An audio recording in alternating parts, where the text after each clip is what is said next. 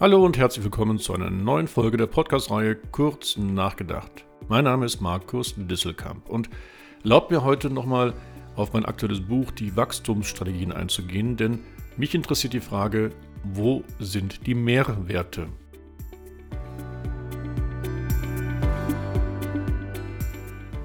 Denn darum geht es ja im Endeffekt bei den Wachstumsstrategien, dass ich Mehrwerte schaffe und meinen Kunden anbiete, die diese auch honorieren in der Business Model Canvas reden wir immer von Value Proposition, wobei ich dem Wortspiel Proposition, also Versprechen, ein bisschen schlecht finde, denn wir müssen wirklich diese Mehrwerte anbieten. Aber wie sieht es denn in der Realität aus?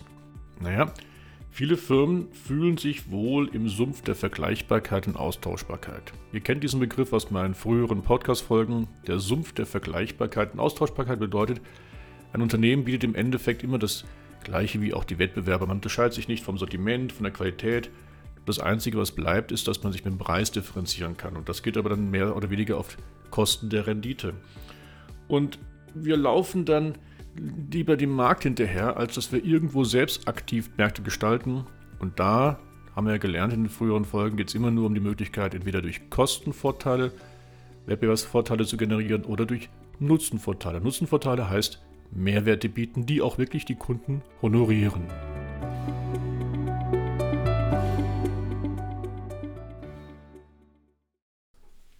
Tja, und wo liegt nun das Problem bei den Mehrwerten? Ich will euch mal auf zwei, drei Sachen konkreter eingehen an dieser Stelle. Erstens, das erlebe ich so als Business Coach regelmäßig bei Firmen. Man fühlt sich ja wohl im Sumpf der Vergleichbarkeit und vergisst dabei auch, dass man im Sumpf der Austauschbarkeit ist, weil der primäre Gedanke ist immer, sich zu benchmarken mit seinen Wettbewerbern. Also man benchmarkt sich, man sucht nach Best Practices, aber man vergisst dabei, dass wenn man das alle so machen, dann sind wir eben wieder im Sumpf der Vergleichbarkeit. Also nur so zu sein wie die anderen, das hilft sicherlich an manchen Stellen, um wenigstens mal aufzuschließen auf die Wettbewerbsfähigkeit, aber Vorsprünge generiert man dadurch überhaupt nicht.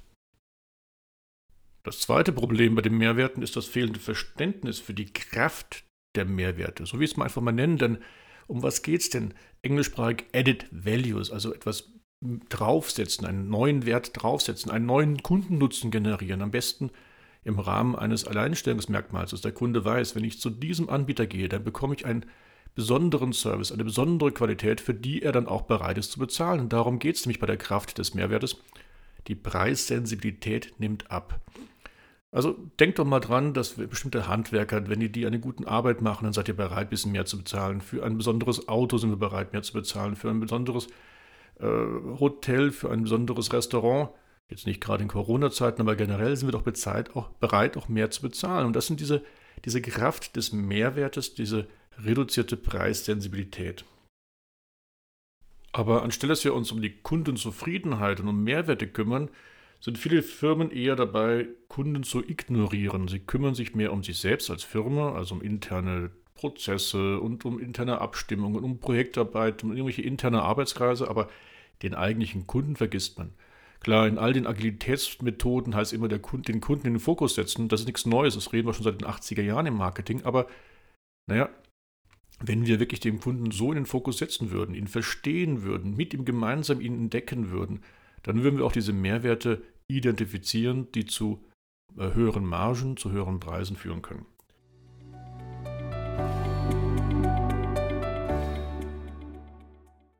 So, und jetzt kommen wir zum dritten Problem, nämlich Firmen ignorieren nicht nur die Kraft der Mehrwerte, sondern sie verstehen gar nicht, was sind ihre eigenen Mehrwerte. Also äh, die, die fangen gar nicht an, bei sich selbst mal zu schauen, was könnten sie eigentlich Besonderes bieten. Und das hört sich jetzt absurd an, aber als Business Coach erlebe ich das regelmäßig. Da sitzt du mit irgendwelchen neuen Unternehmen zusammen, also neu für mich als Mandanten, aber schon etablierten Unternehmen, und fragst sie einfach mal, den Vertrieb oder das Marketing, den Service oder die Geschäftsführung, warum soll ich mich als Kunde in euch verlieben?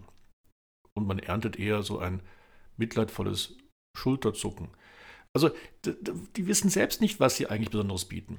Ganz toll so in, in, in Technologiefirmen beispielsweise. Da sitzen dann irgendwelche Nerds in den FE-Abteilungen, entwickeln wahnsinnig tolle Sachen in ihren Augen. Der Vertrieb weiß aber gar nicht, was die Tolles machen oder versteht gar nicht, was der Mehrwert für den Kunden sein könnte, wird gar nicht informiert. Und das sind diese berühmten Fürstentümer, die man in Firmen vorfindet. Das sind Elfenbeintürme.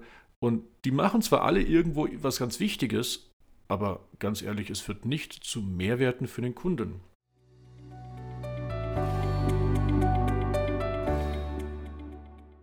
So, was machen wir jetzt, um aus dem Sumpf der Vergleichbarkeit und Austauschbarkeit rauskommen zu können? Naja, ich will es mal in zwei Stufen angehen mit euch. Der, die erste Stufe ist die überhaupt mal Identifikation von Mehrwerten, die vielleicht schon längst in der Unternehmung vorhanden sind.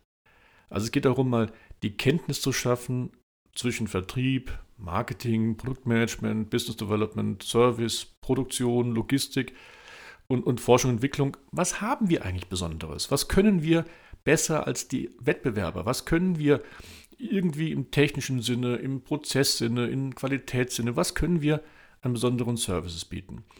Und spannend ist wirklich, wenn man da mal so hineinhört in eine Firma, da findet man oft Punkte, wo sich doch die Firmen unterscheiden und wo man doch mehr Mehrwerte als, als Grundbasis findet. So, bei dieser Identifikation gehört also nicht nur die Kenntnis aber dazu, was wir da wirklich etwas Besonderes haben, sondern auch diese Verbindung mit den Kundenbedürfnissen. Also wirklich mal schauen, sag mal, und passt das zu dem, was unsere Kunden so an Bedürfnissen haben? Weil es kann ja sein, wir haben was Tolles technisch entwickelt, das braucht aber gerade keiner im Markt, dann haben wir ein Problem. Also A, wissen, was können wir und B, was braucht der Markt überhaupt? Und jetzt kommt noch der dritte Schritt bei dieser ersten Stufe, nämlich der Identifikation, nämlich die Vermarktung. Denn tue Gutes und rede auch drüber. Also das heißt wirklich dann äh, vertrieblich aktiv werden, marketingtechnisch aktiv werden, bis hin zum Business Development. Also mit ganz klassischen Tools des Push- und Pull-Marketings da die Kunden zu unseren Mehrwerten führen. Aber hier gehe ich immer davon aus, wir haben irgendwas Besonderes bei unserer Firma. Jetzt kommen wir zum zweiten Punkt. Der zweite Punkt ist, falls wir feststellen, wir haben wirklich nichts Besonderes anzubieten. Wir sind also wirklich nur vergleichbar mit dem Wettbewerb. Wir machen das genauso wie alle anderen auch. Ja gut, dann müssten wir wirklich neue Mehrwerte schaffen und sind automatisch in dem Themenblock der Innovationen, also der Schaffung von neuen Produkt, Prozess, Markt, Geschäftsmodell oder Organisationsinnovationen.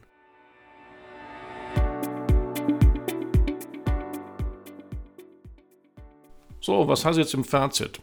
Fazit 1 ist, hab Mehrwerte, ansonsten bleibt dir nur der Verträgungswettbewerb oder die Wachstumsstrategie dank einer Kostenführerschaft, über die ich ja schon in früheren Folgen berichtet habe. Hast du denn Mehrwerte, dann geht es wirklich darum, die erstmal im Unternehmen zu identifizieren, zu finden und dann auch erfolgreich für den Markt aufzubereiten. Und jetzt kommt der dritte Fazit. Hey, was ich noch gar nicht gesagt habe, Mehrwerte, die haben noch eine ganz andere Kraft. Nämlich die haben die Kraft einmal ähm, auch nicht nur auf Kunden zu zielen, sondern auch auf die ganzen Stakeholder. Schaut mal, je mehr Mehrwerte ihr bietet für den Kunden, umso attraktiver seid ihr als Arbeitgeber, so attraktiver seid ihr als für die eure Lieferanten, für die, für die Investoren, für die Behörden. Also je mehr man wirklich Mehrwerte bietet, ist man umso cooler. Manche sprechen auch von sexy. Und dann ist man auf einmal für viele andere Bezugsgruppen auch hochspannend. Und warum ist das so? Naja, Mehrwerte sprechen die drei Emotionen an, die wir so im Gehirn in unserem limbischen System haben. Das ist einmal die Stimulanz, denn Mehrwerte schaffen es, dass wir neugierig werden, dass wir überrascht sind, dass wir Abwechslung erleben. Das zweite bei den Mehrwerten ist, dass wir uns dominant fühlen, wenn wir einen Dienstleister haben, der uns Mehrwerte bietet. Das geht um äh, Prestige, um Ansehen, um bis hin zu Macht. Und das dritte ist, wir brauchen auch Mehrwerte, um uns in unserer Balance wohlzufühlen. Da geht es um Einfachheit, Bequemlichkeit, also den ganzen Begriff Convenience aber auch, dass wir äh, keinen falschen Preis bezahlt haben, dass wir uns sicher fühlen. Also diese drei Emotionen spielen oder werden geweckt durch Mehrwerte und wie gesagt nicht nur bei den Kunden, sondern auch bei allen übrigen Stakeholdern, die so eine Firma hat und deswegen ist es so wichtig, Mehrwerte zu bieten. So, das war sie wieder eine neue Folge der Podcast-Reihe Kurz nachgedacht. Wenn ihr noch mehr Anregungen, auch die Tools zu diesem ganzen Thema Mehrwerte erfahren wollt, dann lest mein Buch, da beschreibe ich das alles. Euch auf jeden Fall noch viel Spaß beim Nachdenken und äh, lieben Gruß, euer Markus.